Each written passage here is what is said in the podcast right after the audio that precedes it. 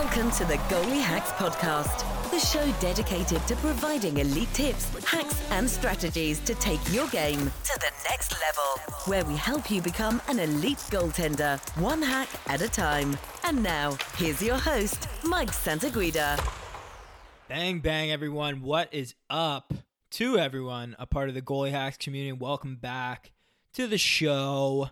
And I'm your host, Mike Santaguida. And as always, what a pleasure, you know, to, to reconnect with you guys. Um, you know, we're to get right into it. But this week on the show, uh, I have the pleasure of being joined by an old friend of mine and someone who helped guide me, you know, just so much along my journey going the college hockey route. Um, and that man is my old spring coach and family friend, Dave Chevrier. Dave is a super salt of the earth guy and, uh, you know, says things how they are and is responsible really for sending hundreds of kids now to the best preparatory schools in New England, as well as the best junior teams in Canada, and as well as tons and tons of Division One schools across the country now. And Dave and I went down memory lane a little bit and uh, talked about the start of my journey going uh, going down the college hockey route, how he, you know, how he introduced it to me really. Um, you know how exactly he helped me get there and uh, with the goal in mind you know to help you guys get there as well so stick around for the whole episode because we got tons of, of funny little stories and, and little flashbacks from back in the day when I was a kid that uh, you know I think you guys will, will love to hear. Um, another big announcement, and I don't know if you heard me uh, announce last episode, but the NeuroTracker X system is officially live to the general public, and we were originally only offering up the 30 er, the 30% early bird discount um, for the next couple days. However, I've gone ahead and convinced management at the company to keep the discount open for one more week to give more of you guys an opportunity to get started on the most scientifically proven visual brain training tool out there right now to help you elevate your game. And we want to offer this discount to you guys uh, for a little bit longer just because we, we truly believe that everyone needs to have access to this system to improve their performance. You know, we have 25 kids now who have gotten started, and their feedback has been nothing short of phenomenal. And I'm, I'm super happy to say that. And I'll be sharing all that feedback tomorrow on my Instagram page. So make sure to tune in to see some testimonials on my page. Um, but if you haven't heard my story yet with the NeuroTracker, and I haven't said in a while, but after receiving laser eye surgery before I went to college, um, for my entire freshman year at UVM, I had vision issues that I, I just couldn't seem to figure out. It was honestly a nightmare. Um, and I actually had like okay numbers too. Um, but but kind of looking back, I wish I would have known sooner. But when I was finally introduced to the NeuroTracker system, uh, not only did it quickly resolve all my issues, uh, but in a few weeks it dramatically elevated my performance as well. And the following year, after I began using it regularly, I got nominated for the Mike Richter Award, given to the best goaltender in D1 NCAA hockey. And that year, I was first place in the entire country in, in Division One hockey for over half the season. And the NeuroTracker from there on out proved to be just such a, an enormous part of my success in my career going forward and up until now. So, with over 17 years in the business, and over 500,000 users worldwide, including in every major sports league around the world, such as the NHL, the NFL, the MLB, the MLS, the English Premier League, Top 8 Rugby League, and honestly, the list just goes on. You know, you goalies can't, you, you goalies honestly can't afford to pass up this offer while the new and improved VR compatible system is still cheap. And because we want to get this new and improved product into everyone's hands, you know, to help them increase their performance, to help you guys, you goalies. Um, as I mentioned, we're doing a 30% off sale right now until the beginning of next week. So you guys have one more week to take advantage of that. But we're offering the software for less than a quarter the cost of the Arena Sense right now. And with 10 times the scientific evidence to support the product claims um, in increasing your performance on the ice, I don't even know if there's any specifically toward the the Sense Arena right now. It's such a young product, and the NeuroTracker's been around for so long. So for only $300 right now and, and for a limited time, you can get access to the NeuroTracker whenever you want as long as you have an access as long as you have access to a laptop access to your account and information anywhere over the cloud and and do as many sessions as you want as well as have access to specific goalie hacks protocols that are being specifically built for ice hockey goaltenders like you guys you only get access to this through my organization and once the discount is done next week, the price is going up to 425 for good. And because we just we just can't keep such a great product at such a low price any longer. However, take advantage of this offer while the discount lasts because we won't be doing this again. So if you want to get started today, head to the link in the show notes to purchase the software and get glasses sent to you right away.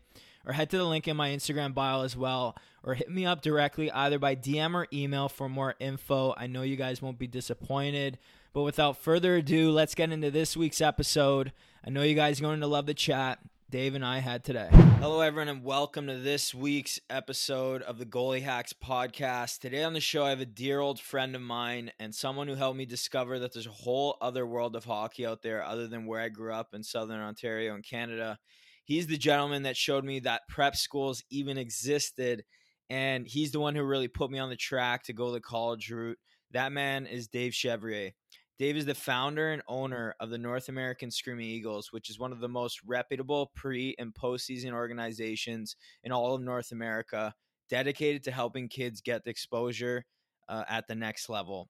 He has been the Eastern Canada and New England scout for the multinational championship, number one ranked team in Tier 2 Junior A in Canada, the Brooks Bandits, for years now, winning several championships with the team. He's just incredibly connected in the New England prep school circuit and has been involved with sending dozens and dozens of players and goalies alike to division one schools the top prep schools in new england and some of the best junior teams in canada for decades now. I trust dave with my life and i couldn't be happier to have him on the show to reconnect today. Chevy how you doing man? Thanks for coming on the show buddy. I'm doing exceptionally well and it's an honor and a pleasure to be here with you on the show and just want to say thanks again for putting up with all of my technological struggles in order to get us where we are at this very point in time. no, it's all good, man. We had to uh, we had to battle a bit to get this one going, but uh, yeah, we sure did. Yeah, I know a lot of people are probably wondering, you know, who who's Dave Chevrier, and Dave is not an over glamorous social media kind of guy. He's not in the newspapers, um, but he's one of those heroes in the world that doesn't wear a cape and is one of the best leaders I know still to this day. And honestly, Dave, like what a blessing, man. You know, obviously you and I have known each other, I think, for almost 20 years now, right? Something like that. When did you and I meet? Well, actually, I did a little bit of research on that myself because uh, I was prompted to do. I, I never actually keep good track of how long we've been doing these kind of things, but obviously you're you're the same age as my son Eric. You guys are 27 or thereabouts, yeah. and uh, so it's it's been a long time. But uh, to put it into a perspective as far as language that hockey people understand, you and I met each other the very first time in the uh, the regular season of your major Adam year. Wow. So I don't know how old you would have been then, maybe nine years old or something to that effect. So it's been certainly the better part of 20 years. No, no question about that. Yeah. It's been a long time. That's crazy. Yeah. Yeah. Crazy, man. Well, yeah, like you mentioned, uh, you know, grew up playing spring hockey uh, with Dave as my coach uh, alongside his son Eric, who's my age, and just such an incredible opportunity to play for those squads, which is some incredible players. You know, a lot of which went on to do amazing things in the hockey world. Honestly, who would have thought, looking back at it all now, of what's really transpired? Like we were just trying to have fun, win games back then. yeah, no, there's truth in that. I mean, that that's who who would ever have known that that where technology was going to go like we're, we're doing this podcast as we were speaking before we got going just it's incredible the technology but back in the day, we were just some guys looking to add a little extra competition and have some fun in the springtime and enjoy ourselves. And that's that's exactly what we did. But it's kind of grown into many different things for all of us. So so it seems. Yeah, yeah. Well, maybe you could just lift list off some of the guys that used to be on those Screaming Eagles spring teams we had and where they're playing now to give people an idea of how competitive and how serious our spring club was for years. Yeah, yeah. I'm going to actually start with you uh, because, I mean, you would have played with all of these guys, but I mean, look at yourself and the, the hockey experience, the life and the, and the career you've had so far. It's, I always use the words, it's surreal. So, yeah, I mean, yourself and, and the great things that you've done, you've played hockey coast to coast, and now you're headed to Europe and you've got an education and all kinds of different things to to back up that experience. So I, I, think that's fantastic. But some of the names that that people would recognize pretty quickly, I think these days, uh, you would have played on our on our Eagles squads with Alex Iafallo and Mark Scheifele. Oh yeah. Um, those guys obviously are. Are, are guys in the NHL doing extremely well for themselves? Great kids, great athletes, great families. Just just kept on keeping on and being good at every single level. So those those guys are there Um, I go to Justin Coachman. He's one of my favorite guys in, in all of hockey ever, and uh, just an honest, hardcore meat and potatoes guy. And to this day, he's still playing professional hockey. And um, uh, obviously, my son Eric has done very well for himself in his life and his experience. And there's been some ups and downs there, but yeah. uh, far more ups and maybe just a couple downs. And now he's a, a geological scientist and, and, has moved on with his life. So he, he's currently not playing anymore. Stu Percy, right on. He's in the Ottawa Senators system.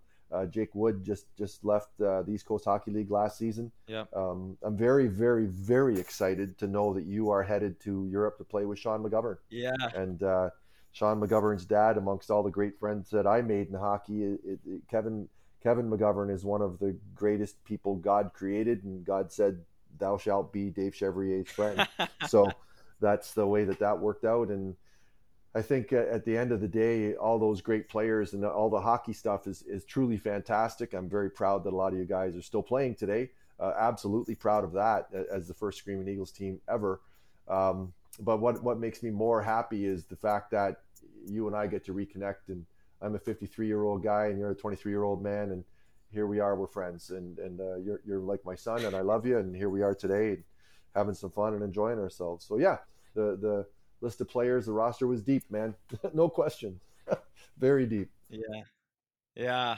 It's it's crazy looking back. You know, a lot of those guys, and maybe some of the names not everybody knows, but all those guys that Dave mentioned, you know, ended up playing uh, Division One, and a lot of those guys are now are playing pro hockey, right? Yeah. Um, and some of those guys like Iafallo and Scheifele in the NHL now, which honestly, like looking back, love those guys to death. Never thought maybe that the NHL was in the cards for them. I don't know about you. Oh, I'm in the same boat. It's funny because you know you can sit back as at the and, and it was curious too. We as adults used to sit there and kind of talk about you know back in those days, right? The draft, the OHL draft, and the prospects tournament, and all these different things that were the things back then, and to a point they still are, of course, but.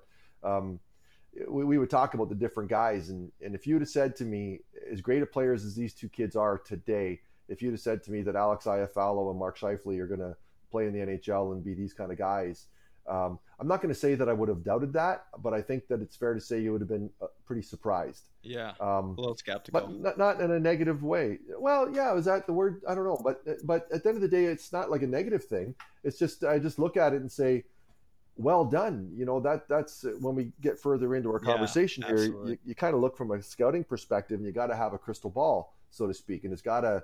If you're going to be a good scout, it better be pretty damn accurate. So I, I just don't know that at, at, that younger age that we would have pinned pinned Alex and, and Scheif as the guys that would would head off to be who they are today. But yeah. hey, all the credit to those guys and their families and the commitments that they made. Those guys, for sure, you, you do not get to there unless you're an exceptional citizen, a great athlete, a smart individual, and many positive things, and those guys have clearly demonstrated there all of those things and more. So yeah, yeah, yeah, that's the that's the kind of the Coles notes of that, I guess. Yeah, well, exactly. Not to really take away from them, right? But uh, you no. know, and we'll dive deeper into into our relationship a bit as the show goes on. But maybe you can just start off by uh, telling my audience, you know, your brief story when you were younger and all the way up until now, and you know how you sort of got into the work you're doing these days. Yeah, so it, it was entirely by accident. What I do today is was not by design. It just just morphed into into what it is, kind of from where it came from. So I'll start kind of at the the beginning, so to speak. But as a kid, I grew up in Cayuga, Ontario, and that's where I am right now. I'm in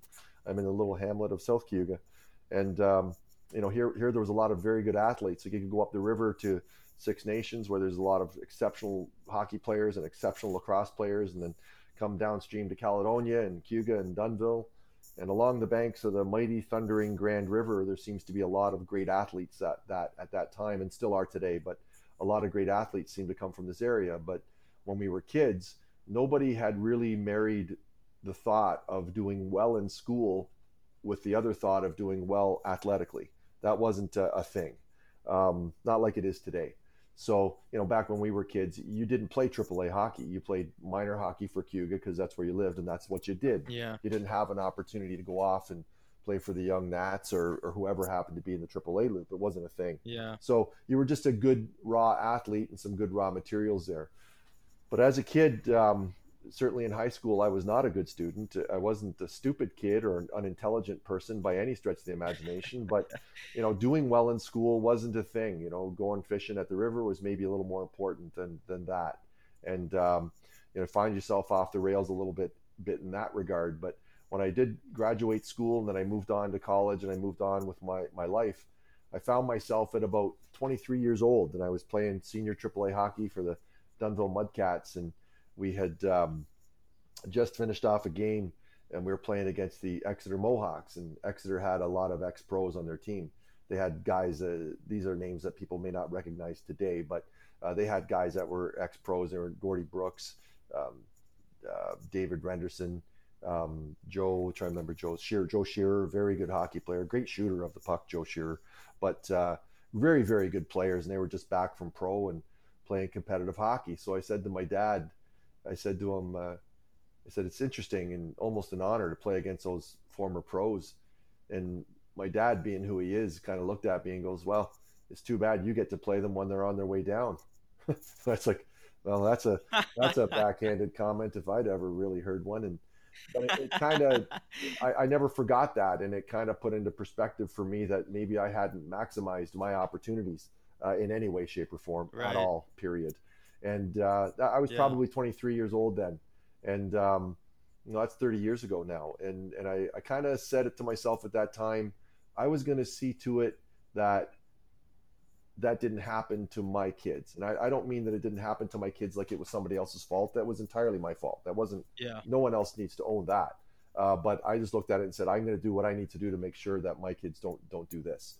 So I'm proud to say today that my kids are, are three great adults, well-adjusted citizens, educated, smart, have well-formed opinions. And, you know, we, we saw to it that they had the opportunities to get educated and, and that's what they, they did do. So I, I commend my children for that. Um, but for us, it was also the putting together of the athletic pieces, and, and we offered our kids great opportunities. And yeah, you know, Eric is obviously uh, won a national championship with Brooks and has a pretty pretty st- pretty strong uh, hockey resume, I guess you could say. Absolutely. Um, pretty pretty cool. Uh, my daughter Jessica, she's a national champion rugby player, so obviously she's she's pretty good at that. And and I don't know much wow. about that, but she's very very good. And my daughter Jill, our youngest our youngest daughter Jill, was a great athlete. She's a great rugby player. Like if you watched her play, you go, wow, she's she's very good. So we we took it upon ourselves to put those two things together, and um, what what kind of happened then was through the Screaming Eagle stuff. We we just had a really really great hockey team, as you as you well remember. Yeah, great guys good. and great rosters and great great kids, great families. a lot of fun to be with. And uh, as we entered these different tournaments, we started to kind of, as you guys got a little older, we started to find ourselves in the states at those tournaments in Rochester and maybe Syracuse or whatever, and a little bit yeah. Detroit. Certainly, we went there a lot, mm-hmm. and then we got invited as a team. We got invited down to uh, to Boston and uh, we went down and we were competing and uh, we, we skated at uh, University of New Hampshire and Providence College and these different places that we played. It was a great, great event actually. It was a lot of fun. Yeah. And got exposed to those schools. And that's when we kind of got that first real sniff of the of, of NCAA hockey and what it kind of looked like. Yeah. You know, everybody's heard, right, of Boston U and Boston College and and uh, North Dakota and, and these high yeah. the Michigans of the world, these these programs that are just immediately recognizable from a logo. But you don't really what we found being in Ontario was that you just didn't really get too educated on that because you were you were buried in the OHL stuff, right? So zero. Yeah, there's no no real at that time there was no real hardcore exposure to that. It just wasn't a big thing. Although having said that, they those those teams were certainly up here recruiting Canadian kids. That was happening for sure. Yeah, but for sure for, for you guys as younger guys, it wasn't a thing. So when we went down there, uh, we our, our, last game was actually in um, the New England Sports Center, uh, down in down in just outside of Boston a little bit. I think it's Marlborough, Mass. And so we were we were there, and yep. this guy comes walking up to me, and his name is Rob Gagnon. And Rob Gagnon from Cushing Academy, as it turns out, came walking up to me, and he said, "Are you Chevy?" I said, "I am." And he said, uh, I'd like your kid to come to my school. And I said, uh, what's your school? And so he told me, and he said, what he, I remember clearly what he said. He said, if you're heading back to Canada, he says, if you'll just shoot up Highway 2, uh, you'll come across, uh, you'll come across Highway 2 heading west, and you'll, you'll be very close to our campus. If you stop by, I'd love to give you a tour. Right on. And uh, we did. We actually did that. So we went for a tour, and he showed me their wall of alumni, people that have played there and, and obviously done very, very well for themselves. And I was shocked that I, being a hockey guy or thought I was a hockey guy, I guess, um, had never, never really heard of the place, didn't know a thing about it. Yeah. And, uh, so basically took a look at the facility and so on and so on. And that's where it started, where I realized there was something else that was going on that hockey could afford a kid a, a great opportunity to play, which is what all you guys love to do. But not only that, yeah. it gave you an opportunity to be educated, have a great life experience, be a part of something that was way bigger than you um, in life for the rest of your life. It would be bigger than you. And, uh, yeah, uh, you know, sure. it opened up those opportunities. So from there, quite frankly, we uh, we checked out. I, I referenced Kevin McGovern earlier on.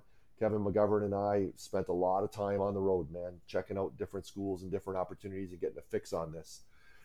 And then once we got that, um, you guys went into your minor midget year because you hadn't got there yet. Yeah. Um, so you went into minor midget, and we kept on keeping on with that information. And then, um, you know, from there, um, Eric ultimately applied to a lot of different schools and was accepted at Cushing. And that's where he made the decision to to go to.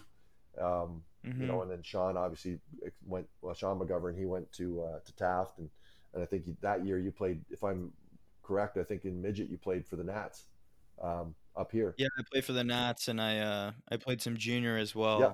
Yep. Um, Orangeville, right? Yeah. Orangeville Crushers, I think. Yes. Yeah. Orangeville for Dale Hawerchuk. Right, right, right. So so there's uh, there's what you did. But the next year off, you went to Avon. So from from at that point in time, we we then got to know a lot of these coaches. Um, obviously, John Gardner's still down there. Uh, Rob has moved on to yeah. something different in his life. But uh, having said that, we we ended up putting together a small showcase and had a lot of Marlies kids and a lot of a lot of uh, high end GTHL guys. I would suspect you were you were there as well. Um, came to this event and yeah. and that's when guys started to become actively recruited to these type of opportunities and and that kind of grew into you know I think this year is our 14th year, could be the 15th year of doing that that showcase. Um, that we yeah. kind of, that that that's helped a lot of families, like a ton of families along the way.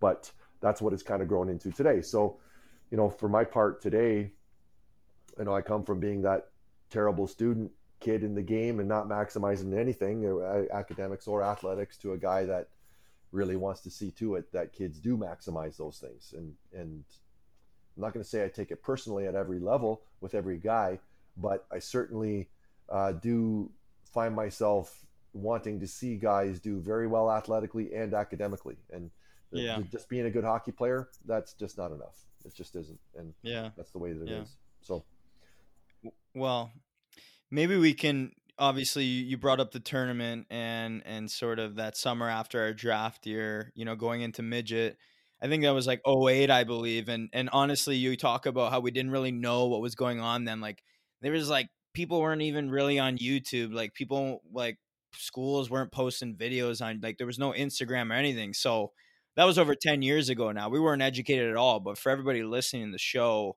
you know, you sort of heard my story of how I looked toward the college route after I went undrafted in the OHL after my minor midget season. But honestly, like if it weren't for Chevy running his college prep tours down to the United States when everyone was living in their bubble bubble here in Toronto, I never would have known that that route to get to college even existed. And I didn't even really realize like what I was getting myself into and just the amazing opportunities that would come from it.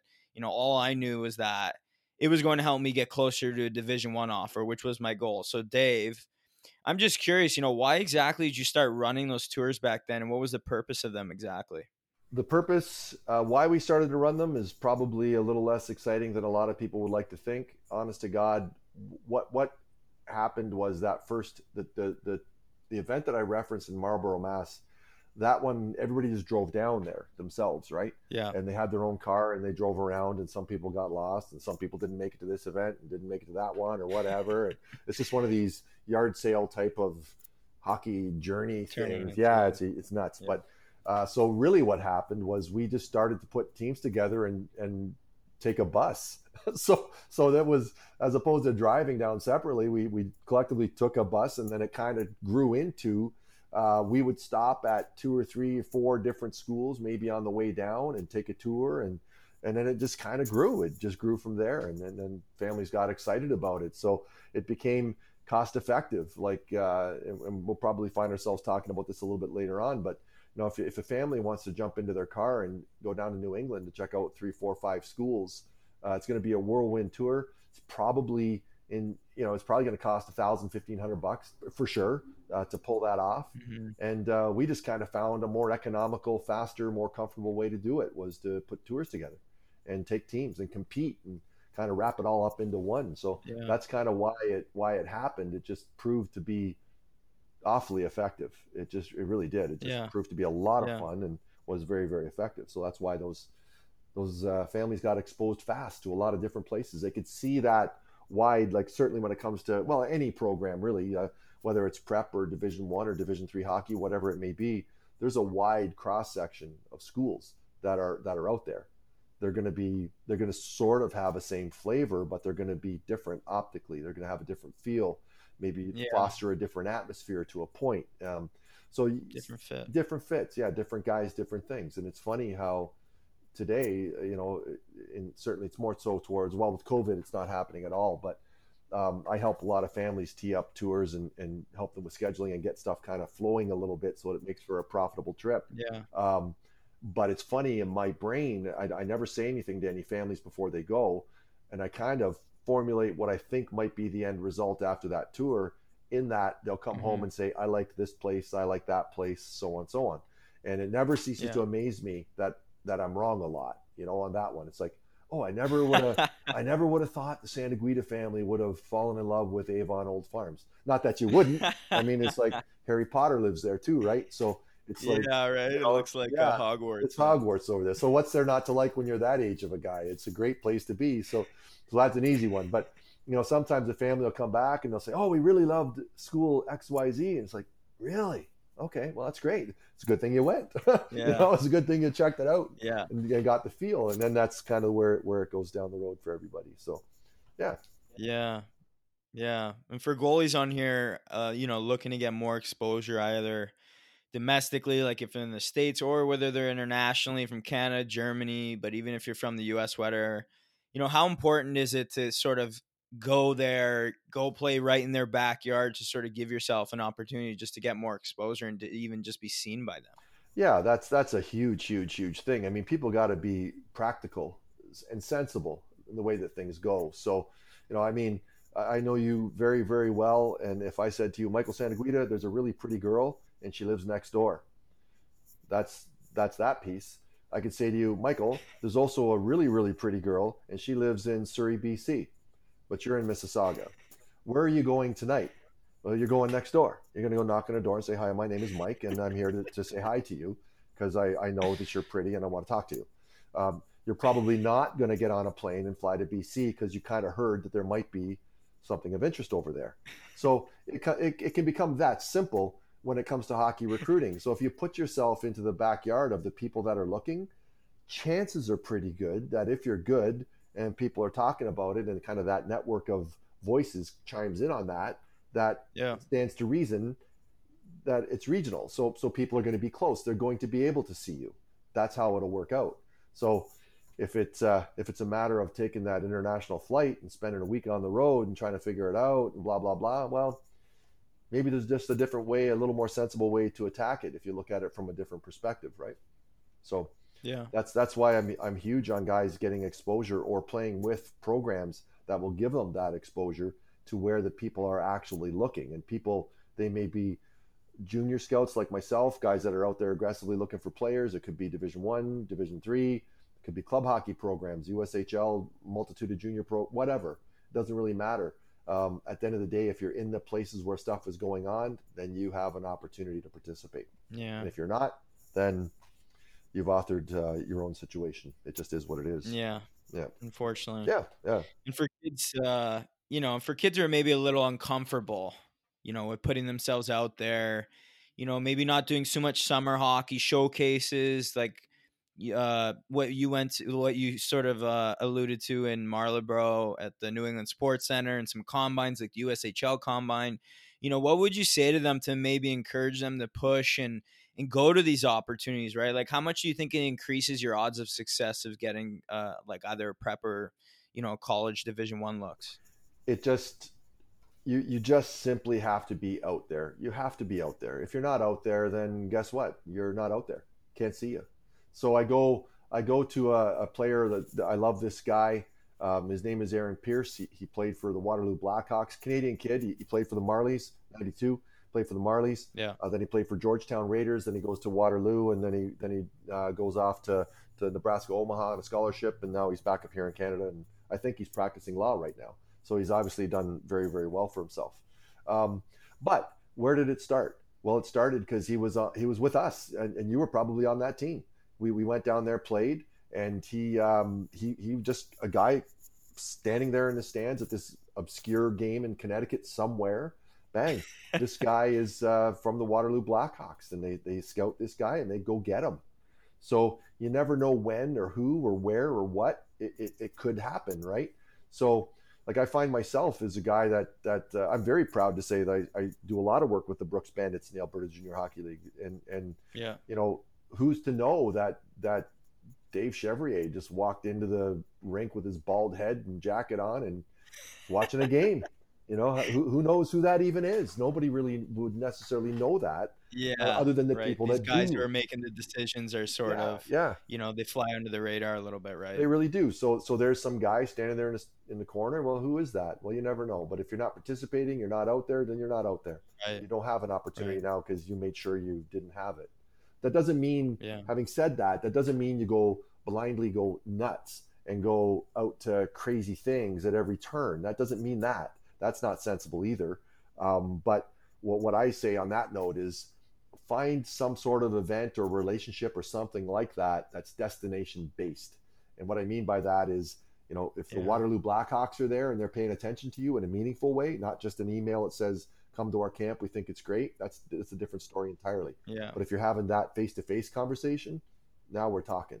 And it's, it's, it's different than, than just the, the mass things that are out there uh, to go and participate in just because you can pay for it and sign up and, and go. If it's destination based, that means there's someone that, that that can help you or is waiting on the other side. You follow what I'm saying? Yeah. I don't know if I'm explaining Yeah. that clearly, but No, you are. Yeah. You are. so if it's if it's destination based and it's relationship based and it's these kind of things, yeah, I, I think that these are very very good things to do, Yeah. um, and probably pretty necessary. Yeah. And I would agree with that. And and so for everyone listening, you know, I had Ben Syer on the show and I talked about how he was recruiting me when he was at Quinnipiac and um, he helped he helped me decide what moves would be best once those options were created through Chevy. And I actually met Ben Syer at Dave's showcase event back in 2008. Yeah, How crazy is that? So I met Ben Syer, and that was the beginning of me eventually five years later finding my way to Division One commitment, really. And that was also where Avon Old Farms first saw me play, which I event- eventually ended up at. So Dave, you know, maybe we can dive a bit into into prep school because obviously we had a crew of guys that that went that route, and we all ended up doing exceptionally well in our respective programs post prep. But I just want to shed some more light to my audience on what exactly is prep school. Yeah, prep school is um, it, it, it's interesting what the misconception is. So so we'll we'll hit it straight off. And there's there's different types of prep schools. So uh, when you think about prep school, I think you got to think about the word prep. It, it's preparing you. It's a preparatory school to get you ready for the next level of whatever it is that you're going to do. So today, kind of what we see, it, it's changed a little bit over the years now. Um, so what you see today is we'll start with your classic prep school, your boarding school, your campus situation. So Avon Old Farms is a great example of that, as is Cushing and Taft and Gunnery and Millbrook and lots of other world class Yeah. fantastic schools. That's where you, you live on campus, you're doing your thing. It's your classic boarding school situation. Um, they have financial aid capabilities and, and just a, a great campus setup. It's like a postcard, really. It's like that. But on top of that, Yeah. they actually act, have exceptionally good hockey teams. Like, I mean, exceptionally good, very good hockey teams. Yeah. So it's kind of all for a hockey player. If, if you're good enough to be able to play for one of those teams and be considered for those opportunities, that's a fantastic home. Um, you know, there's some requirements to get into those kind of places. You got to score well on a test, Yeah. you got to have a good transcript, and there's there's a process. I mean, it doesn't happen by accident, and it's very it's a deliberate process, and it works. And there's that's Yeah. that's the thing there. a, a, different kind of program is what you see of these more athletic based programs. So to name a few of those these days, um, Hill Academy, A21, um, yeah. these kind of guys. Another guy that, that you and I know very well, Carson Johnstone, is working with a place over here, uh, Fort Erie International Academy. He's putting together oh, yeah. their program for this upcoming year, this upcoming season. Right on. Uh, and Carson Carson's well versed on the on prep hockey. He went to Kents Hill, so he's yeah. he's a guy that not only was a participant, but he's a believer. Now he's helping to build these kind of programs. So your your the, the programs we're, we're speaking about now are maybe I'm going to say that they're, they're they have uh, they'll, they'll have a very clear athletic focus. It's you're going there to play hockey. You start in September, you're done in yeah. March, April, whatever, and you're still going to school. The hockey, the academics program, sorry, happens to uh, mesh with the hockey program, and they'll they'll consider the fact that you're on the road, you're doing this, you're doing that. They'll work with the guy yeah. to make that work. So that's another very beneficial situation uh, that can that can work for a guy, but it's just a different type of, of prep school than than say Avon. Yeah. Um, yeah. Beyond that, I don't really you know there's some prep schools out there that don't have any hockey programs at all, but uh, those aren't the ones we're right. talking about. So at the end of the day, uh, that's what the prep program is. It gets gets you ready for the next step.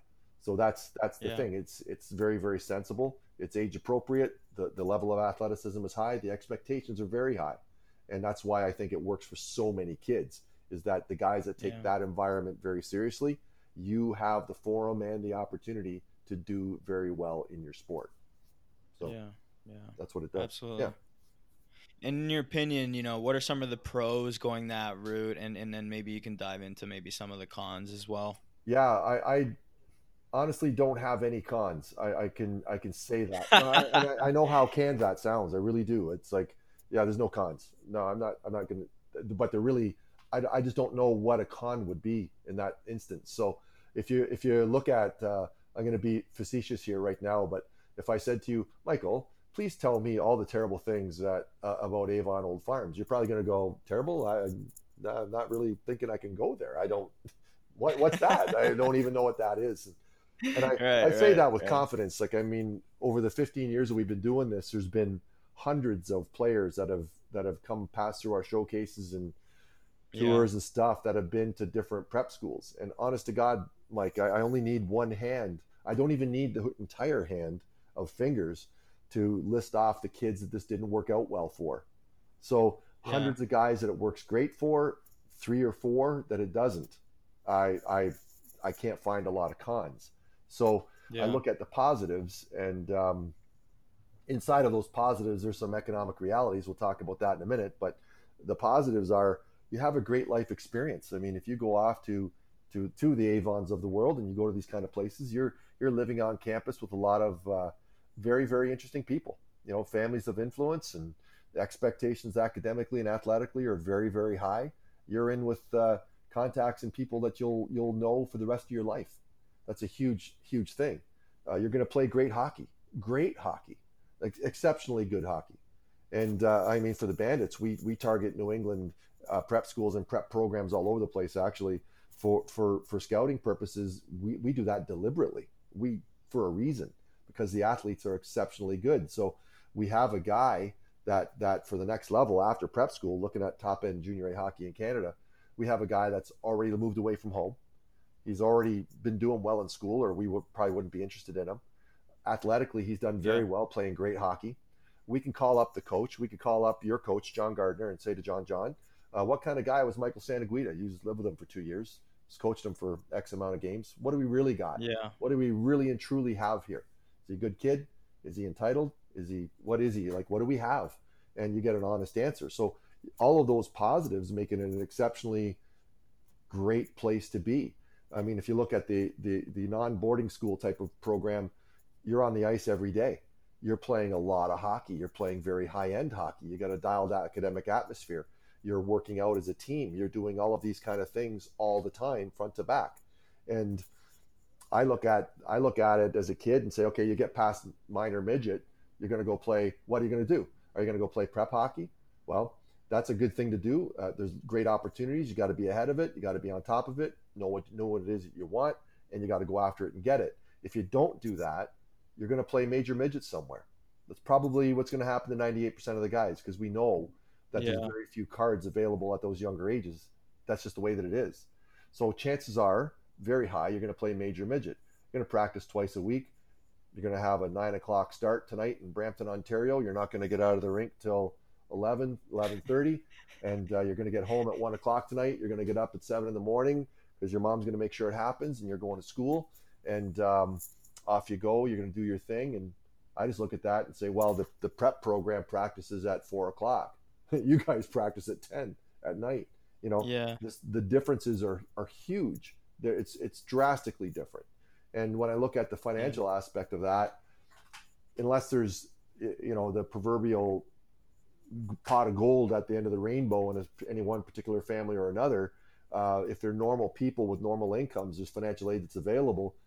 The money that gets spent to create these opportunities for kids is very, very similar to what it's going to cost to play AAA hockey in Ontario and do all the supplemental things you need to do anyway to catch up to that opportunity as a prep guy.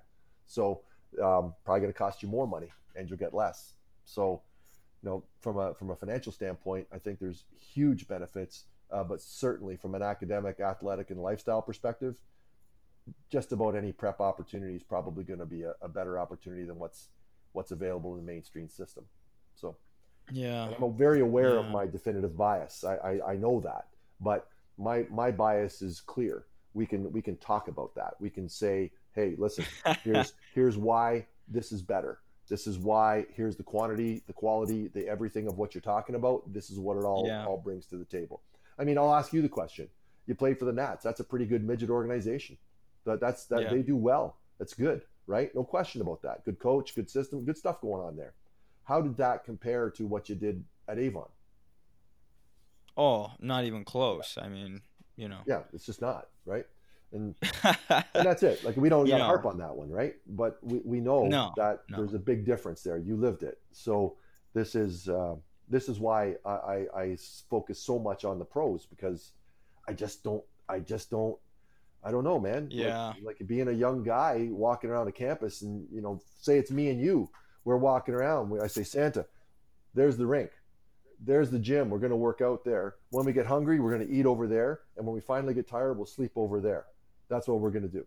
You know, and it's like, okay, Chev, let's get signed up. all centralized. Yeah, we're, we're going to sign up. Because that's what we're doing. Let's go do that. You know, but at the end of the day, there's obviously a lot more to making a decision than that. But Yeah, yeah, yeah. when those are your sure. focal points uh, as far as being interested at a younger age when i can say you're going to get more and better quality in this system and you're going to get less and lower quality in this one it becomes pretty simple to me so yeah. i just look at the pros so Yeah. Yep. And for me, you know, honestly, looking back, like going to prep school, I think was the greatest blessing of my life. It can it completely changed the trajectory of my my life, and I realized that, you know, for me before I went, I was sort of starting to become my friends, and all I wanted to do was just chill and have fun, and that's cool and all. But you know, one day sort of asked myself, like, hey. Do I want to sit here and, and be one of the boys and chill with my buddies my whole life, or do I want to go out and be a hockey player? yeah and I made that decision to leave. You know, I knew I needed to do that if I was going to get what I wanted, which was a Division One scholarship. And and honestly, it, looking back, it just changed my life in so many ways. Completely changed my life. I grew up real fast, matured me, made me responsible for my work and my actions. You know, much sooner. Mhm.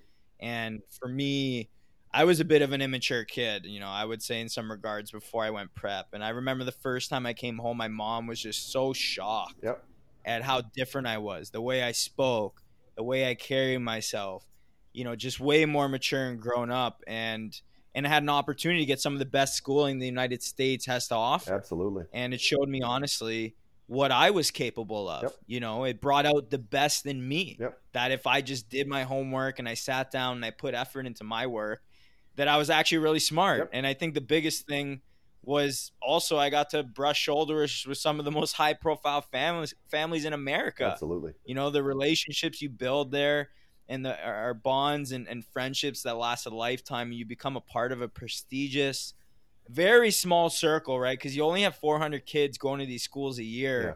you know people that have your back. It's almost like a fraternity right? Maybe you can just share a quick story on the power of those networks and being involved in those alumni networks. Yeah, I, I think it's absolutely staggeringly huge that that network. I mean, um, I know for Eric, uh, you know, graduating from Cushing Academy, uh, going off to, to an NCAA opportunity that went, quite frankly, went south and didn't work out very, very well.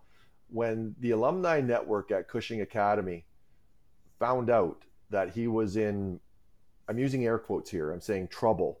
When they found out that things yeah. weren't the way that they were supposed to be, the first people that reached out to me is his dad, who's eight hours away from something that's going sideways with my 18 year old kid. Uh, that was the Cushing alumni group. They reached out wow. and they called me on the phone, and, and it was Bill Troy. Bill Troy's a great man. He's still at Cushing. Uh, Bill Troy reached out to me and he said to me, Chev, I heard what's going on here. He says, I will go get him and bring him home. And I'll wait for you here. We'll take care of him until you can get down here to fetch him up and deal with what we got to wow. we got to deal with. The interesting part of that, what I just said there, was what he had said. He says, I will go get him and bring him home. And home was Cushing. Home wasn't South Cayuga, Ontario. that's that wasn't what he was talking yeah. about. He's okay. saying, I'm bringing him home. And that's that's uh, we didn't have to take advantage of that necessarily, but I tell you, brother, it was a great feeling to have to know that someone had my son's yeah. back. So that's the dad's the dad story there. Um, further to that, like just some some stuff like that. I remember Eric was uh, was graduating Queen's University, and he was you know going to be looking for a job. And one of the first things he did was he reached out to the Cushing uh, Cushing alumni office, and he just said, wow. "Who out there is a geological scientist that I could talk to?" And that that just to be able to make the call to, to talk yeah, to somebody that's Crazy. in yeah, it's it's incredible. It's it's absolutely fascinating. Then beyond that, when well, not beyond that, but prior to that, when Eric was playing for um, for Brooks and Queens University coach wanted him to play for for Queens, and he was kind of trying to recruit him to go there, and so on and so on. Um, the coach had asked for a copy of Eric's transcripts, which I which I had here, so I sent them to the coach, and uh, Eric was a very good student. He was on the the high honor roll there, so makes me pretty proud to say that. But at the end of the day, uh, he did well academically at, at, Cushing, and the coach took the transcripts to his admissions office at Queens, called me back shortly after, and goes, "What what is Cushing Academy?" He goes, "I never even heard of this thing." And so I, I, said to him, well, I kind of give him the rundown of what it was. And he says, this is exactly what he said. Now, let's keep in mind, we're talking about Queen's University. So if somebody wants yeah. to have the debate as to which is the best school in Canada, Queen's or McGill or, or Western or whatever, they can go ahead and have that debate. I'm, I'm not interested to participate. But what, what this guy said coming from Queen's University was, well, it must be pretty influential place because they bumped his marks up 10%. So um, I said, well, that's that's pretty interesting. And he said, yeah, the, the lady in the admissions office at Queen said that this was a high end academic uh, institution. So, you know, as far as the quality of academics and stuff like that goes, obviously it must be pretty high if Queens yeah. is going to recognize it. But as far as being having a benefit um, after the fact, well after the fact, like I'm talking three or four years after graduating Cushing, you know, to be a part of that alumni network kind of paid off and uh, yeah. you know, and the, the future is still pretty wide with all of that, right? Like, I mean, end of the day, obviously, yeah. Sure. So, so there's a couple stories there for guys that, or for him certainly that that it worked out well, no question. So, yeah, yeah, yeah, and following uh, following prep school, you know, where Dave Son and I played against each other. You know, like he mentioned, he went to Cushing, and you guys were an awesome program there. Yep. Um, and Dave is actually the one who recommended me to Matt Erhart, yep. who ended up being my coach eventually, and who I ended up playing for in Surrey. And he was in Matt's ear, constantly telling him like, "Hey, this is our guy. This is our guy. This is our guy." And uh, honestly, Dave, thank you for putting in that good word for me there because it transpired into honestly a career-changing season for me. And um, you know, obviously, you do a lot of scouting work, and you've been very successful at identifying outliers. You know, kids that just stand out and are winners. Yeah. And maybe you can dive briefly into a bit of our history. You know, obviously you've known me for a long time, but some things about my game that stood out to you as a scout and evaluator early on, and maybe you know, when we were going into junior, what did you see in me that you were such a strong advocate for me? I saw it long before we ever got to there, brother, honestly. And and I know you and I are talking on this podcast right now, so I'm going to say all kinds of really great things, and I'm going to try to leave profanity. I'm going to try to leave the profanity out of it. However, um, I knew you were good when when I first saw you play in Adam. There's no question about that. Did, was I making a conscious decision that this guy's going to be something? No, you're an Adam for God's sake. Like, what are you nine? Yeah. I mean, come on, kid, crazy. But I remember then watching how good you were with your pads, like just how you could move and side to side, and just how quick, bang bang, that down up and great pad saves, just fantastic. And we watched you Yeah. play all the way through, right up till minor midget. And I remember we had you guys in the playoffs with the Marlies. You remember that? Oh Yeah. yeah, I remember. So I was- every year I remember. Right, right. So so in, in minor midget, we we got you guys and and um, you were the problem. It wasn't the rest of your team. They were easy to deal with. It was you. So I, and being your coach, I was on the bench with the Marlies at that time, and, and being the coach uh, of the of the Eagles and having you around for all those years prior. I honest Yeah. to God, brother, you may not even know this, but what I said to our guys was, don't try to score on him. If you go down and try to score on him, he's going to make a save, and then you're going to make him feel good. And if you make him feel good, then he's going to become invincible, and it's going to be hard to tear him apart. And we don't want him to be feeling any better than we want him to feel, which is terrible. So what I said to them was, go down. He's got he's got great pads. Go down there and take a shot. Now you you might remember this from when you were a kid, but uh, maybe I'm sure you would remember it when I say it. But we used to have the law of far side low, and it's the it's the nature of the, the highest scoring percentage Yeah. shots that there is out there. So uh, the law of far side low states very clearly and should never be violated. By the way, however, it states that when in the middle, pick a hole, and if you're not, it's far side low. And so I Yeah, I remember Remember that. I remember that. and so then, then you were a creep about it because you'd hear me say it in practice, and then then our guys would come down and you'd be ready for the far side low shot and just deal with them all. It's like, okay, we gotta we gotta say these things when he ain't listening. But at the end of the day, that's what I said to our guys. I said I said don't don't go down and try to score. When you go down, get close, get real close, and take a far side low shot, get it off his pads, and just put the rebound in. Don't stick handle because Yeah. if you stick handle, he moves too quick. So if that rebound comes, it's got to be shot off off the rebound straight or off a pass. It's Yeah. just the shot has to be taken. If you don't do that, he's going to eat our lunch. He will beat us. And that and I meant I mean that and I meant that. I said those things. So that was that was at, at minor midget. But when it came to to Avon being interested in you and reaching out to me, I said, This is clear. Like if you don't take this guy, you're you're just making a mistake. Yeah, but he's five foot two and a half. Is it no he's not? But at the end of the day, it doesn't matter because he just stops pucks. So don't worry about the rest of it. He's going to win stuff for you. And uh, that's where it went. So when when it came to Erhart and um, Surrey, you you would actually now I don't remember where you, you were in the USHL somewhere, but they didn't sign you due to an import situation. It wasn't about being good enough. Yeah, it was an import situation. exactly. So, but where was that? Was that Yeah. Sioux Falls or where? No, I was in Tri City, and what happened was I actually, uh, I actually had beat out a kid they drafted at the beginning of, of you know, and then late in camp, they basically because it was the lockout season, uh, you had this trickle Oh, effect yeah. of NHL guys go over to Europe, and then basically this third round draft pick by Chicago, who's a import, he was from Europe. He ended up there, and they just signed him, and they just gasped. Right, right. You know. So for every wrong reason under the sun, that happens. But you know, it is what it is. So so uh, when you were coming available, your dad had called, and um, I, I picked up the phone and I called Erhart. And and I'll tell you why I did that. You probably know that, but that was one of the worst defense corps in the world in my mind. I, I looked at that and I remember. these guys are terrible. Like they're porous. Those are the words that I used with your dad. I said to him, Gasper, these guys are porous. They'll just, you know, it's like they they're not they're not wearing hockey gear. They're they're working at Cineplex Odeon and got vests on and flashlights, and they're saying, "Come, here's the front of the net. Come here and just shoot the puck. Just go ahead and do it. It's no problem."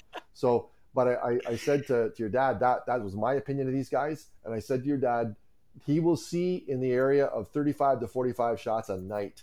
It's going to happen.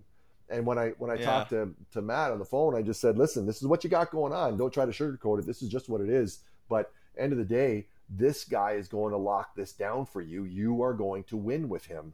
That's what's going to happen. And he seemed to take take that to to heart. And then the next thing you know, you're winning stuff, and you're winning the league, and then you're coming out. You win the Western Canada Cup, and uh, right because you won that. I, if my memory serves me right. Yep. And then the Yep. next thing you know, you're you're playing literally playing at the national championship in Canada, which has got to be a pretty damn good place to play for a national championship. And Yeah. and you're you're you're wrecking everybody's life. And uh, and this is this is the guy. Like this is our guy. And it's just saying, yeah, I, I love being right about this stuff because the guy's money. And then you know it's kind of gone to where it's gone now. I mean, you went to Surrey and then you went off to Vermont and stole the job. And Yeah. did you like the record speaks for itself? So yeah, that was that Yeah. was the easy part there. It was funny. I, I don't know if I ever told you this, but I had conversations with a pretty influential goalie coach that's out there right now, and he he had um, he and I were talking, And I said, "Who do you really like in this '93 draft as far as goaltenders?" And first thing out of his mouth, just just like this, he didn't know you and I were connected. He had no idea. He just goes, "Oh, Santaguida." He goes, "Santaguida is one of the best goaltenders in the OHL draft, but he's not going to be drafted." And I said, "I said, wow. yeah, exactly. That's what I said. Like, wow, you got to be kidding! Like, this guy is literally, literally destroying people's lives on the ice as a goalie, and he's not going to get drafted. Out of 15 rounds, there's not a place for this guy." And uh, he said, "Chevy's just it just doesn't. He, he's not tall enough. He doesn't have." the height. Yeah, just didn't just fit the didn't part. Fit the I part. know. Yeah, exactly right. And it was just too bad that the part really should have been how many pucks is he stopping every night on a relatively wow. weak team? Like how how is that not wow. the, not the defining part as opposed to how tall you think he is? Like that's it's just silly to me. But wow. Anyway, I did not know that. Yeah. You've never said that to me. No, I I, I didn't say it. I, I kind of kept it to myself a little bit and just I, I I would have rationalized that knowing myself well enough at this point to not say anything uh, which is surprising as a guy that's as verbose as me. But I uh, I just didn't say nothing because I didn't want that to creep into your head, you know, coming from a guy like me. And, and yeah, say, yeah, yeah like, it was uh, good. It, it, you know what? That experience getting overlooked, it, it, turned it lit a fire in me. Yeah. And and I knew why they didn't want me, but it made me start playing with a chip on my shoulder because I had been, I think, you know, for a long time I had been one of the top goalies in the age group, so I felt pretty good about myself. For right? sure, yeah and uh, that was sort of the first day that I, you know people spit in my face a lot leading up to that you're too small too small but that was just uh you know real big spit in any any young kid's face you know young you spend your whole life up to that point trying like looking toward that draft yep. and and then when it doesn't happen for you whether you think you're going to college or not it really really upsets you right yep. and it, and it's it's upset kids so much that they even drop out of hockey after it. You know what I mean? Yeah, like, um, it's it's a common common thing. I mean, you see so many kids that just walk away from the game, and that's that's a conversation for a different time, um, for sure. But just yeah. as you talk about recruiting and and and kind of today's social social dynamics and different things that are happening today that weren't happening back when you were, uh, you know, coming out of minor midget. Um, yeah. It's a little bit of a different world, but you know, you know, there's there's not a lot of guys, Mike, that that if you knock them down, that they really, quite frankly, have the balls to get up. Never mind get up yeah. with a vengeance and go, or, or or if they're just ignored, you know what I mean? Or you you know, in your case, yeah. you don't get drafted, it lights a fire. Now you've got something to prove. And I knew, honestly, knowing you quite well uh, for your most of your life. Um, there, there was, I remember back with the Marley guys, we said, okay, here's how we're going to score on them. Don't try to score on them we're going to deal with that. That's how we're not. That's how we're going to win by trying not to score on the guy. That doesn't make any sense. But but I also said to the guys, I said, there's two two things you don't want to have happen with this dude. If this guy gets up from a save and has a smile on his face, we don't want that because he's feeling very good and we are not interested. So the next thing we don't want is for him to get up and have a frown on his face because now he's pissed and we don't want that either. so all we really want is for Michael Santaguida to have a very vanilla game and we don't want him to understand that not only are we not going to try to score on him, but we're not going to talk to him. We're not going to chirp him. We're not going to do nothing. We're just coming in here, shooting pucks at you, putting in rebounds, and beating you, and then we're going home.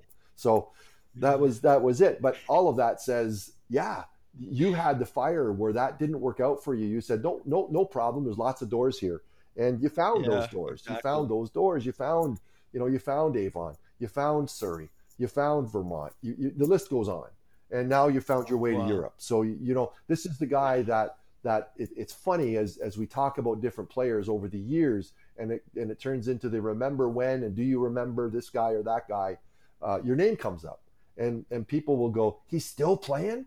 Yeah, not only still playing, they're, they're actually paying him to do it. You know, I mean, you gotta you're, you're, you missed a point here. Maybe you missed something along the way because he wasn't tall enough. But anyway, such as it is. But uh, Man, you know, it's funny that you mention all those Marlies games. I uh I loved playing you guys because oh, I, I, knew we were just gonna get shelled. Yep. and uh I don't know, there was it was uh it was ingrained in me from very early on that I, I just loved an upset. Like I loved it so much more than anything. And I honestly played on weaker teams just so I could upset everybody. Yeah. You know, yeah. it was it was it was the thrill of it, honestly, right? Like Oh yeah, you're you're you're I mean, hey, that that Marlies team was like all but handpicked uh, just to, to be what they were, and and that's what they were. So yeah, the order tonight's going to be pretty tall if you're playing against that team. I, I think that's fair to say, but. Yeah. It's funny how that particular team, from a coaching perspective, we were aware of who was in the net the other end. It's like here's yeah. here's how we got to do this, boys. This is the way this is going to be.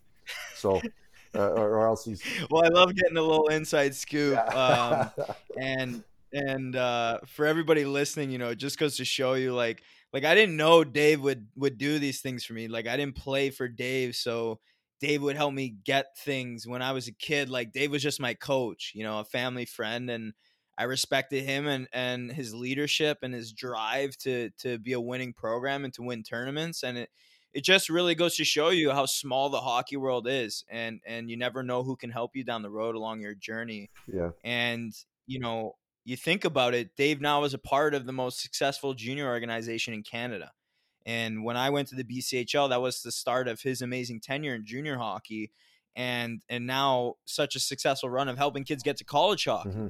And and because i played hard for dave and we saw eye to eye and you know, he he went to bat for me. And and if Chevy didn't go to bat for me in the BCHL and Avon and you know all these places, like who knows really where I would have ended up? Who knows if I would have even gone to Vermont, right? Because Matt Erhart, my coach in Surrey, he actually played for Kyle Wallack, who was my assistant coach at UVM, who recruited me in Surrey. He saw me in the USHL combine, followed me to Surrey because he, he saw I was going there and he talked to Matt Erhart. And because of Chevy helping me get these opportunities, I got my Division One deal.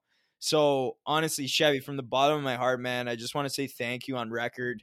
You know, for for for showing me just an incredible side of life, for honestly changing my life, dating all the way back to when I first started playing for the Screaming Eagles. And you know, Dave taught me that winning mattered in this world, and that we wanted to strive to be winners every day and he taught me how to be a leader and how to be a leader by example. So thank you, brother. You have no idea, honestly, how how much it all means to me, man. I I really do appreciate hearing that. I know we're having a little bit of a love fest here right now, but honestly, it, it, it's very meaningful for me to hear that because you guys are my sons, and the the great things that are happening today, um, really. They have everything to do with hockey and then almost nothing to do with hockey. On the other hand, uh, I got a lot of great players out there that aren't playing anymore and I get calls all the time. Guys will reach out and say, "Hey, are you going to be home on Saturday? I'd like to bring my son by to meet you."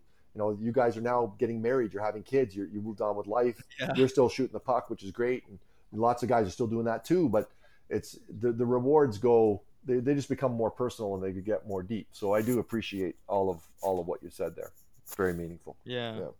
yeah well, over the years, you know, uh, Dave and I have just lost touch a little bit. Obviously, everybody's lives get busier, but um, I know that he's in my corner and that I'm in his, and we talk about good experiences and sort of finding that right fit and going to the right programs. But for people maybe looking to go this route, you know, go the prep route, maybe you can touch on how important it is to to work with people that have been through it before that can give you the right guidance to make sure you find a good fit and put yourself in a good situation to succeed. Yeah, it's um, yeah, I I I see what you're saying. At the end of the day, you know, you look at a successful business person they'll they'll subscribe to the old adage of there's wisdom in a multitude of counselors.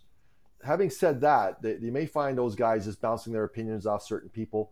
Uh, again, I reference Kevin McGovern, um, great guy. If I have one of my crazy ideas, I call him on the phone.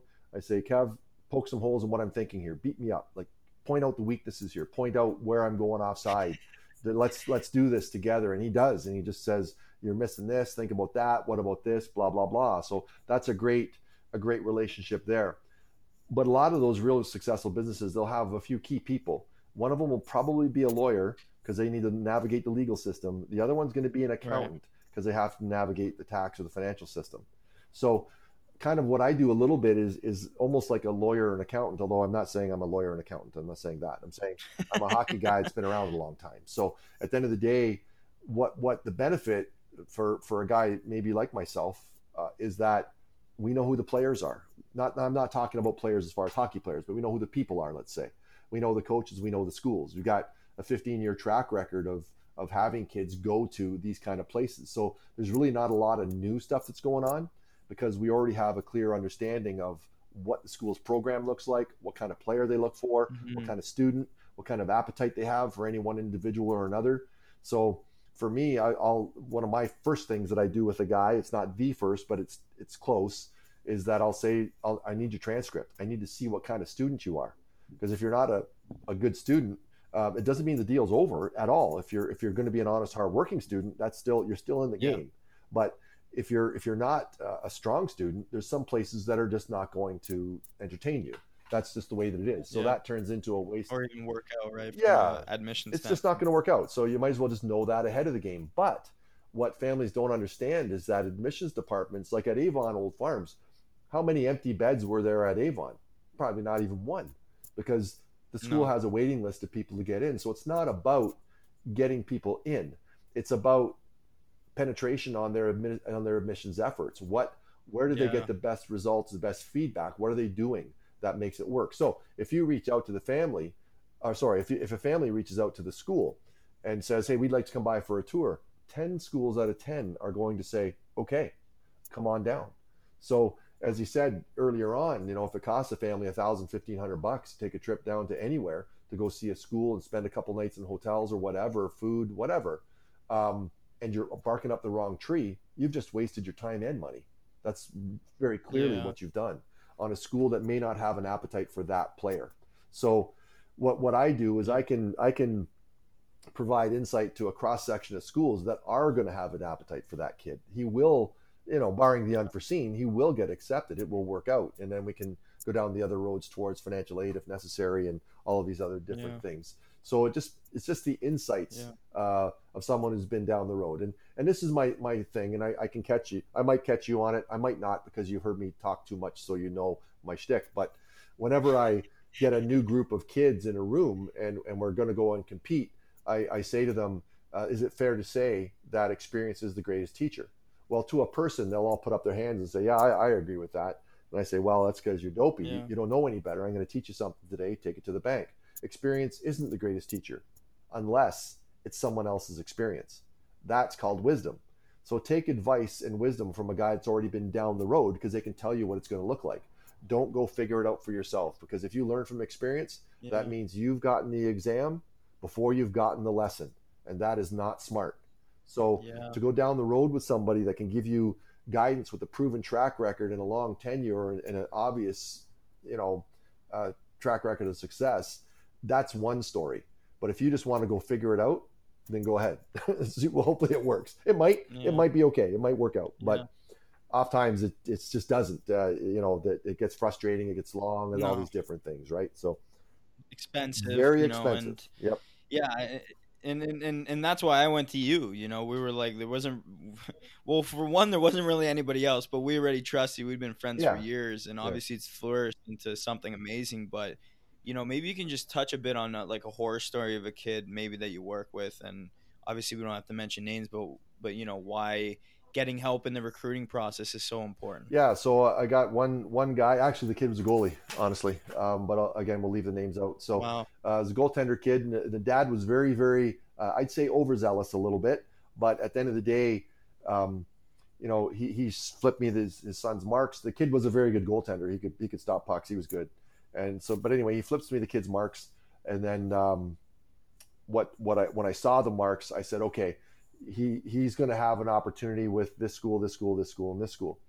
And uh, the reason why was because his marks were they weren't bad, they weren't great, they were just bordering on good, but maybe towards the latter end of good. Where if he loses a couple percentage points, it's like, yeah, we're not talking no more. You know what I mean? So basically, yeah. um, that's who he was as a student. However, his dad got his knickers in a twist and he thought that this kid should be going to Phillips Exeter and trying to get into there because he got a positive or had a positive phone call with a person from from that school. And so what what I said to him was, listen, you don't want to go barking up that tree. Oh, but they're very very interested. It feels like it's a slam dunk. And I said, listen, you got to understand what that school is. That is literally the Harvard Yale of prep schools. You have to be an exceptionally good yeah. student for them to be interested in you. And if that's not the case, that's not going to work out this way. And so I went through the reasons why um, they say yes to, to people coming for tours and stuff like that because that's their job. That's what they do. So this this guy goes all the way down the road with the school and ultimately ends up with a letter of not being accepted, being declined. and not waitlisted, no nothing at all, just straight up, sorry, you're just not a fit. Have a good life, goodbye. But the problem with that was he only applied to the one school, and that was the one school that he applied to because he felt this was going to be a certain way, listened to none of what we had said, and then got angry about it. So he calls up, he's pissy, and he's all got his knickers in a twist. And I said, okay, listen, this this is the road you decided to go down. This is why we told you not to go down the road. The guy was good enough to say, yeah, you're you're right. It, it I, I understand. And so basically, what happened the next year, we circled around, and then he did ultimately end up at a, at a school that worked for him. But the wake up, oh wow, that's yeah, awesome. yeah, it did work out. So the wake up call, the wake up Oh, call good. worked. Like he, the kid did better in school the next year. His transcript going into January was much stronger, and then Wow. they, they made a set, more sensible, Excellent. targeted effort. So it so it worked out. So it was fine.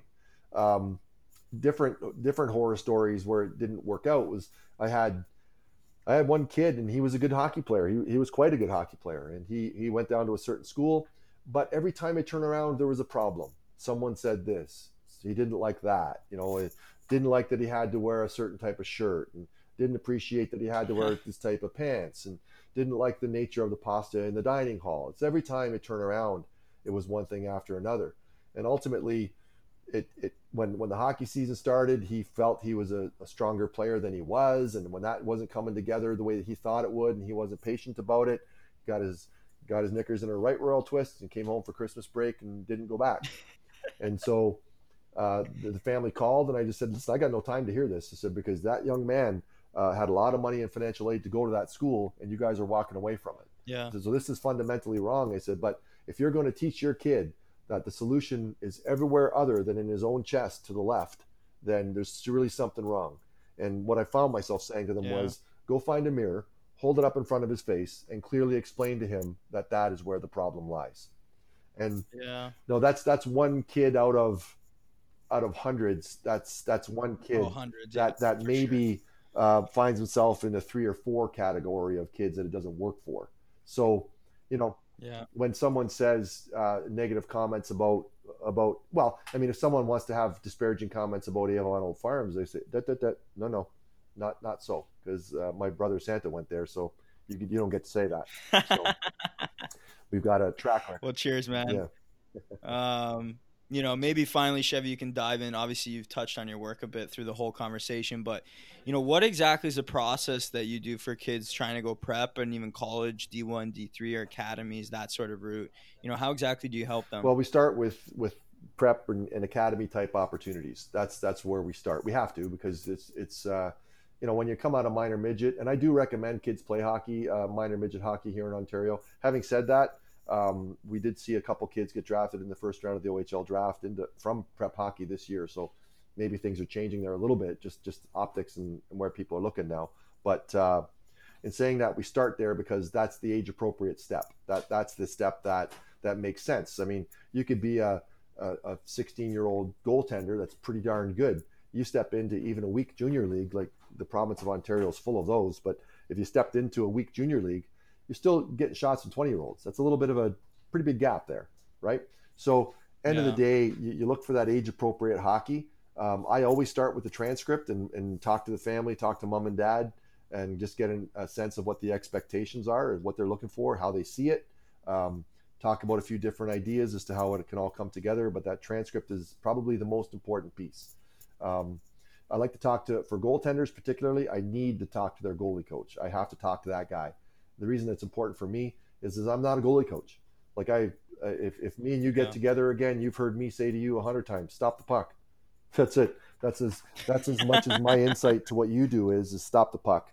And um, so I need to get that reference from there, and I got to get an honest to God opinion from that person. I can't get the the hyped up. Uh, this is my client opinion. I need the the good, the bad, and the ugly. Where is he good? Where is he weak? What do you see? How high is the ceiling? Where's it going to go? What's it going to look like? You got to get all of those kind of things together. Then Yeah. from there, then it's it's actually that the next step in the process happens real fast, like within within minutes in my brain. It's just a matter of saying, okay, this school, this school, this school, and this school are going to have an appetite for this guy. They're going to be interested in this guy, and particularly for Yeah. a goaltender, you got to know if the school even needs a guy, right? Like, do they do they you know, as you know, prep prep teams will have three goalies, right? So you don't Yeah, want to be number usually. three uh, at all. Um, maybe you don't even want Yeah, to end be up in a bad situation. right, right. You don't even maybe not want to be number two. So you want to figure out, given the timing and where it's all at, what this is going to look like when you would be incoming, when you're going in. So what we do is that we engineer and help to, to orchestrate the situation and, and get it so that the, the literally the file of of the player's file ends up on the right desk of the person that can help us get a good strong decision in favor of as opposed to what i call file 13 which is the wrong desk. And uh, that usually ends up in the garbage. So you just want to make sure you're in the right place. And that's that's what we do there. Yeah. then then from the next step is you know nine out of ten kids playing prep hockey and moving on are going to need to play junior hockey somewhere. That's just the the particularly if you're going to play for for a great team in, in you know like the Brooks Bandits or in the in the AJ or the BCHL or wherever, um, you're going to need to be Yeah. pretty good, and that's going to be kind of intrinsically tied to your age. So, but that step, um, you know, to take that step to to to to make a good decision there. I mean, there's I think 122 or something like that junior hockey programs across the country here in Canada, like junior A. So you look at that and say, well, some of them are going to be good, some of them are going to be great, some are going to be terrible, some are going to be absolutely terrible. So where where you want to make a good informed decision there for for that next step. And then as we as we said earlier on, I mean, you know, people want to believe maybe that the NCAA is the kindler, gentler version of the OHL. It's actually not. It's not. It's not. It's not at all. It's big business It's more unforgiving, it's, actually. it is more unforgiving because it's older guy hockey and uh, at the end of the day it's big business that's what it is so people have to understand that and and and and understand that you need to be aware of how long that coach has been there how long he's going to be there what his record looks like how it is he dealt with people when he came in how it is he deals with Yeah. people today how, what kind of turnover is there in players what kind of turnover is there in staff there's a ton of questions and if you don't have those insights Yeah. you can find yourself falling into a negative situation like our family did. I mean, going to University of New Hampshire Yeah. was, uh, I mean, you know, you're driving across the bridge, you're looking at sailboats in the bay, the tide's out, the, the, the town's beautiful, the campus is lights out, the rink is fantastic. There's all these great things, but Yeah. you're not going there for that. You're going there to shoot the puck and you're going there to get an education Yeah. and you need to be aware of all of those other dynamics. So there's a lot of a lot of pieces that that come in for the long term, and that's why I really do mean when I say I cherish a relationship like I have with you because started in Adam, you know, and you're 27 and we're still talking, we're still relevant to each other, and Yeah. that's that's what I look for look for is is guys that I feel like can can that's a little bit selfish I say too because of the nature of how I how I get paid to do this. But at the end of the day you know you're looking for a good relationship when it's all said and done. So you feel good about something. If you bump into someone at the rink or whatever the case may be it, it feels good. Yeah. so Yeah. that's that's kind of where it ultimately it ultimately goes. The the hockey may be actually the the easiest piece of all that. So Yeah. Well, I think I should ask, you know, why do you want to do this kind of work? Because there's so many bad actors out there and the reason I deal with Chevy and and recommend people to go to him is because number 1 he gets results and he has for decades now. And number 2 he has the best intentions and will actually do everything in his power to help you as much as he can if you sort of become a part of his inner circle. So I'm just curious as to why you believe the work you're doing is so important for kids and their families and you know how costly can making the wrong decisions be when you're in the recruiting process Yeah, the the reason for me is I just like to see good things happen for people. You know, good things happen for kids, and you approach it from a principled perspective, not a circumstantial perspective, but a principled perspective. And you say these are the main things. These are the things that are going to count. That you're going to have a good hockey opportunity, and that's all you're really going to get, right? You know that. yeah You're, you're- opportunity. That's all you're going to have is an opportunity. It's not a. If there's any coaches out there, and this is happening all the time in recruiting today, coaches say, "Oh yeah, you're on our top two lines. Yeah, your power play, your penalty kill. It's incredible." Like you know, at the end of the day, if you talk to a recruiter and he leads with something about the power play, quite frankly, you know he has no clue what he's talking about. yeah Because at the end of the day, you know, power play, you're going to fail 80% of the time or whatever the number is. So it's just a lost opportunity if it doesn't work out well. The more important one's the penalty kill because you're at a disadvantage now. The coach has got to be able to send people out that he can trust. He knows what's going to happen. Not guys that are fair weather guys that are that are here when they got an advantage and when they only got four guys, we got five. Look at how great I am. I want to talk to the guy that says to me, "Yeah, when we're down, I'm the guy you can count on. I'm the guy that's going to make a difference here, and the door is closed. They don't get to come in." And that that's the thing there, where you, where you have all kinds of these different coaches and people. do they really have a guy's best interest at heart? Well, yes, some of them do. Some of them really do. As and unfortunately, a lot of them don't. It's just just the way that it is. So you need to have insights as to how to navigate all of that, and that's why I do what I do. I just like to see good things happen. I, I look at my own children, and they've got very very good stories, and things have things have happened well for them, and they're they're well accomplished, and it makes sense. But not everything has been rosy, and um, at the end of the day, when yeah. things go bad for a 18, 19 year old hockey player, you know, quite frankly, uh, you're 27 now. Who you were at 19, drastically different individual in, in every way. Yeah. It's just the way it is. And that being the case, there's a 19 or 18 year old kid on the other side of some some bad actors shtick, and and you just look at it and say he the, the kid is the victim, and this guy doesn't care about that. Yeah. And that just, just yeah, I see it all the time. Yeah, too. we see it all, all the, time, the, time, right? And it fundamentally bothers me. That's why I, I love the prep hockey loop so much, so much because we know who these people are. We know that we can use these words. We can say to a family, we can trust your son with these people. We can do it. No problem. Why? Because we've already done yeah, it. Yeah, sending your kids off. We've right? already done this. This is not this is a big deal, but we've already done it. And this is this is why.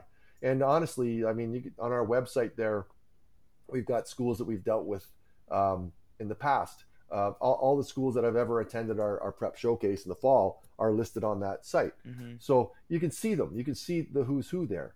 And uh, but of that list there, there's probably 25 programs that, beyond a shadow of a doubt, I would say to any family, yes, if the, if this is the situation and it looks like this is the best fit, the answer is yes that that place will, will do the job. It'll work. It, they'll treat your kid right. It'll yeah. work for you, no question.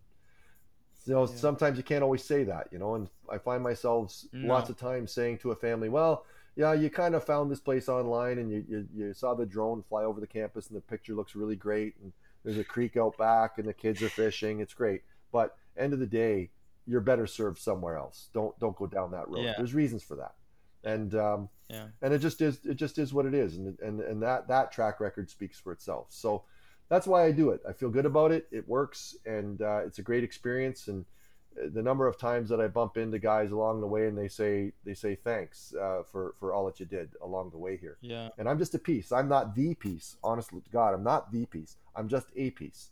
So you know, a- along the way, uh, you're going to have good people. Every player will have good people along the way. You'll have good coaches. You'll have good, good, good mentor or a good neighbor. Who knows who it is? Uh, your girlfriend's dad. God only knows who's it going to be.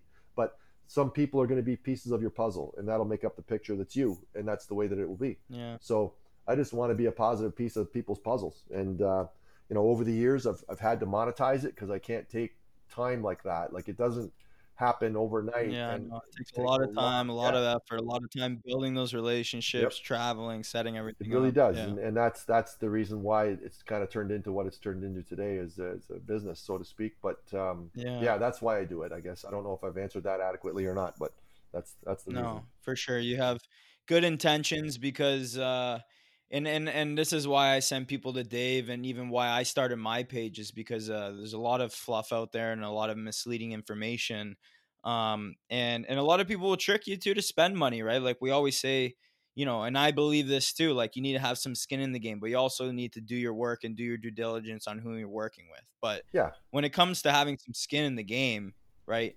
I think back to that showcase prep college tour you yep. ran, right? Like I didn't even have an agent or nope. nothing, right, at the time. You know, paid for a tournament, full while we're there. My family spent some money to get that opportunity. You know, we're willing to invest in an opportunity to possibly get more exposure. We had skin in the game, yeah. right? And and look what happened. Yep.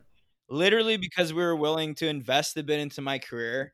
You know, I, I had an opportunity of a lifetime to play at one of the best prep schools in New England. Yep. You know, one of the best teams in all of Canadian junior hockey and one of the best schools to play at in college hockey. And it was all because me and my family were willing to take that chance and we trusted Dave and so have, you know, hundreds of other people and and Dave has just an incredibly strong track record helping kids get to the next level.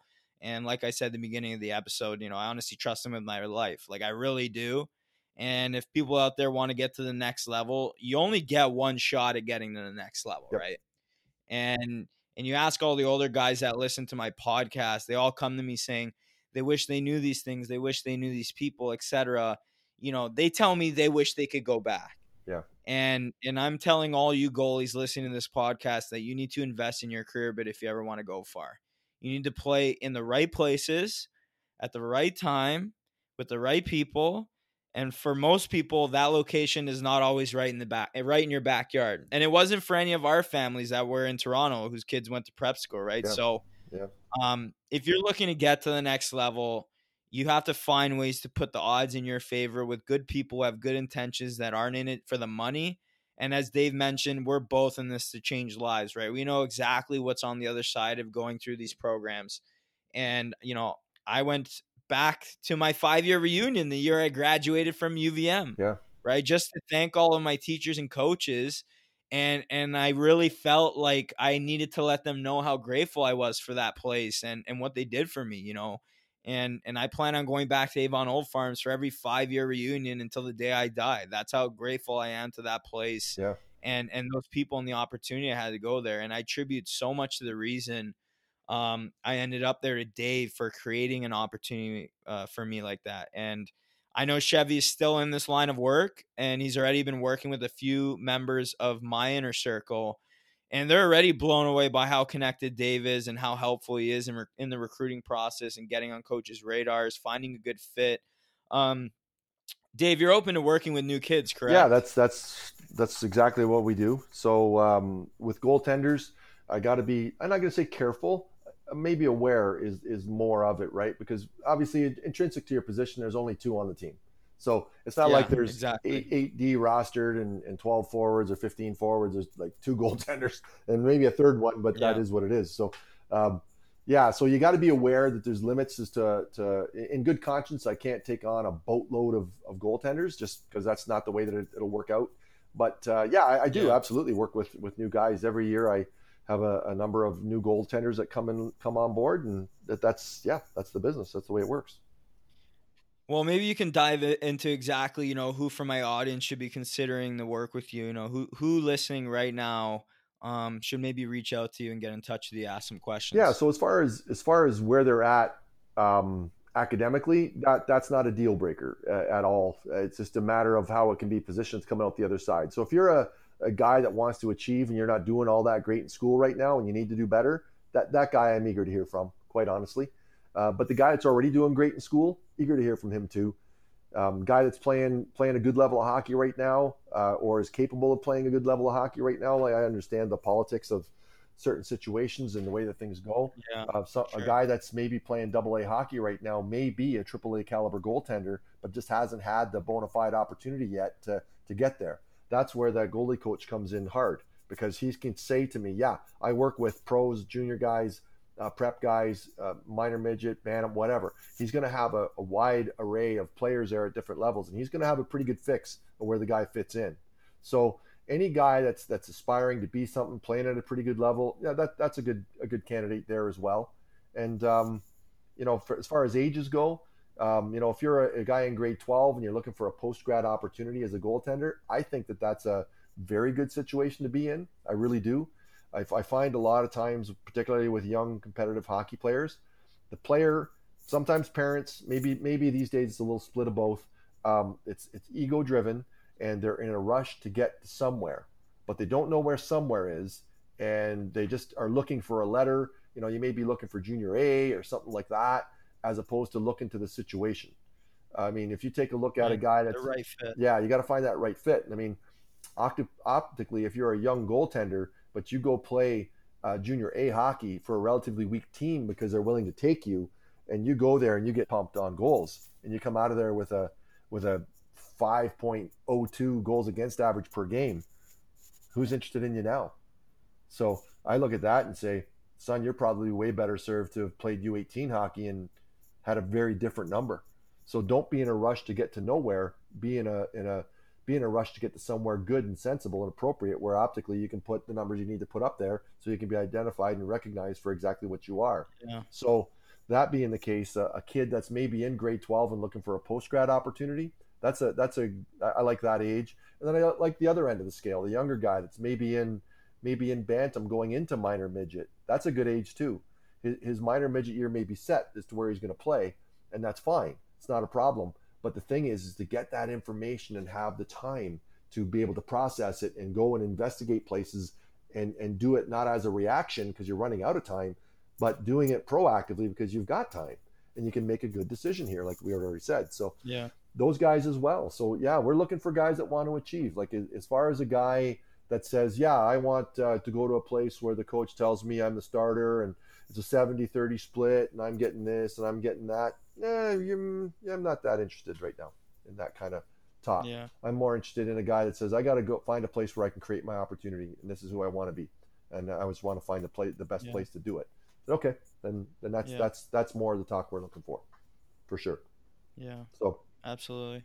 And uh yeah, I mean you got to work with people who who know their way around the circuit. You know, Dave's son uh, was committed to UNH at, at 16 or 15 years old, so he's well familiar with the college circuit. He's well familiar with all the prep schools. He helped me get there.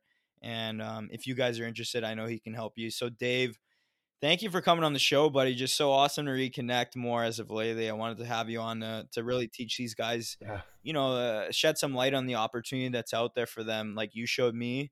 And I just want to say thank you again for for changing my life, starting me on the road to play college hockey in the U.S. But um, if people are interested in getting in touch with you uh, to ask more questions about what you offer, how you can help them in their journey, or if it's a good fit, where can people reach you online? yeah. So the website is uh, North. This is long and arduous. This domain name, so please, everybody, please forgive me. However, it's what I have. So it's uh, North American Screaming. So once again, that's North American Screaming Eagles.com. And on the contact page, my cell number is there, um, as is my email address. And you can you can fill in a little. The, the form is there, and you can click submit, and then I'll I'll see that message via email, and then um, yeah, we can. That that's the the, the way to to reach me. As you said earlier on, I'm not the social media guru. I probably should be better at that than I than I am. I'm I just I'm just not so um, at, at the end of the day, um, you know, from the website, you get some insights as to kind of the principles that we foster and that we hold tightly to, and the things we've done for years and years and years. Uh, that'll give people some insights there, and then if they're interested to contact me, for sure, I'm, I'm more than open to a to a conversation. I like it actually, and um, yeah, you know, they're more than happy to call or email or whatever, and we can we can go from right there. on. Yeah. Right on. We'll send Chevy an email if you have any questions or concerns. He's he's a really nice guy, and we'll respond to all of you guys. And I'll make sure to provide all the links in the show notes so it's easier for everyone to access. But he's been on uh, he's been an absolute pipeline, sending some of the best athletes to prep, junior A, and Division One colleges the last two decades. He really has an eye for talent and has the resume to back that up.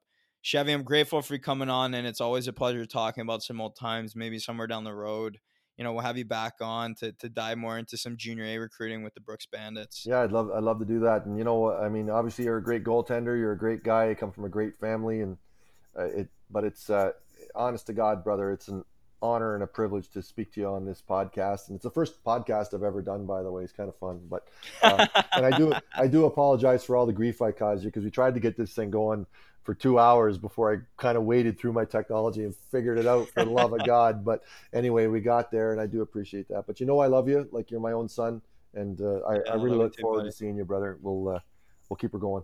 Yeah. All right, man. Well, you take care, Dave, and uh, be safe. We'll chat soon, buddy. Okay, my brother. Take care. Thanks for tuning into this week's episode, guys. If you like what you heard today, make sure to hit that subscribe button as we have tons of amazing guests lined up ready to come onto the show in the next few months. Make sure to tune in next week and every Tuesday from now on at 8 a.m. As next week, I actually have you guys as guests on the show, and that's right. Our first Goalie Hacks podcast Q&A segment is going to be released. I've received several great questions now, and I'm ready to finally record our inaugural Q&A segment. And if you guys want an opportunity to be featured on the Q&A segment in the future, uh, just head to speakpipe.com slash goaliehacks to record your question and send it in and have a chance to get your clip featured on the show. Um, you guys are going to love this one. Super happy to feature you guys and a little bit of a change up than uh, what we've had uh, over the last six months. So make sure to tune back next week. Without further ado, here are the giveaway details for the NeuroTracker X subscriptions we're giving away every week. And to enter the giveaway, if you're an Apple user, simply go to the Apple Podcast app on your phone and leave us a written review and rating. And if you're an Android user, you can also download iTunes onto your computer and leave a review and rating on there as well. And once you leave a review of the podcast, take a screenshot of it and either email it to goaliehacks at gmail.com or DM me on Instagram with your screenshot and your full name. If you guys are also interested in getting started with the product, feel free to hit me up either by email or on Instagram, direct messages to get more details. Get excited, guys. Great things ahead. I hope you enjoyed today's show, and I'll see you next week.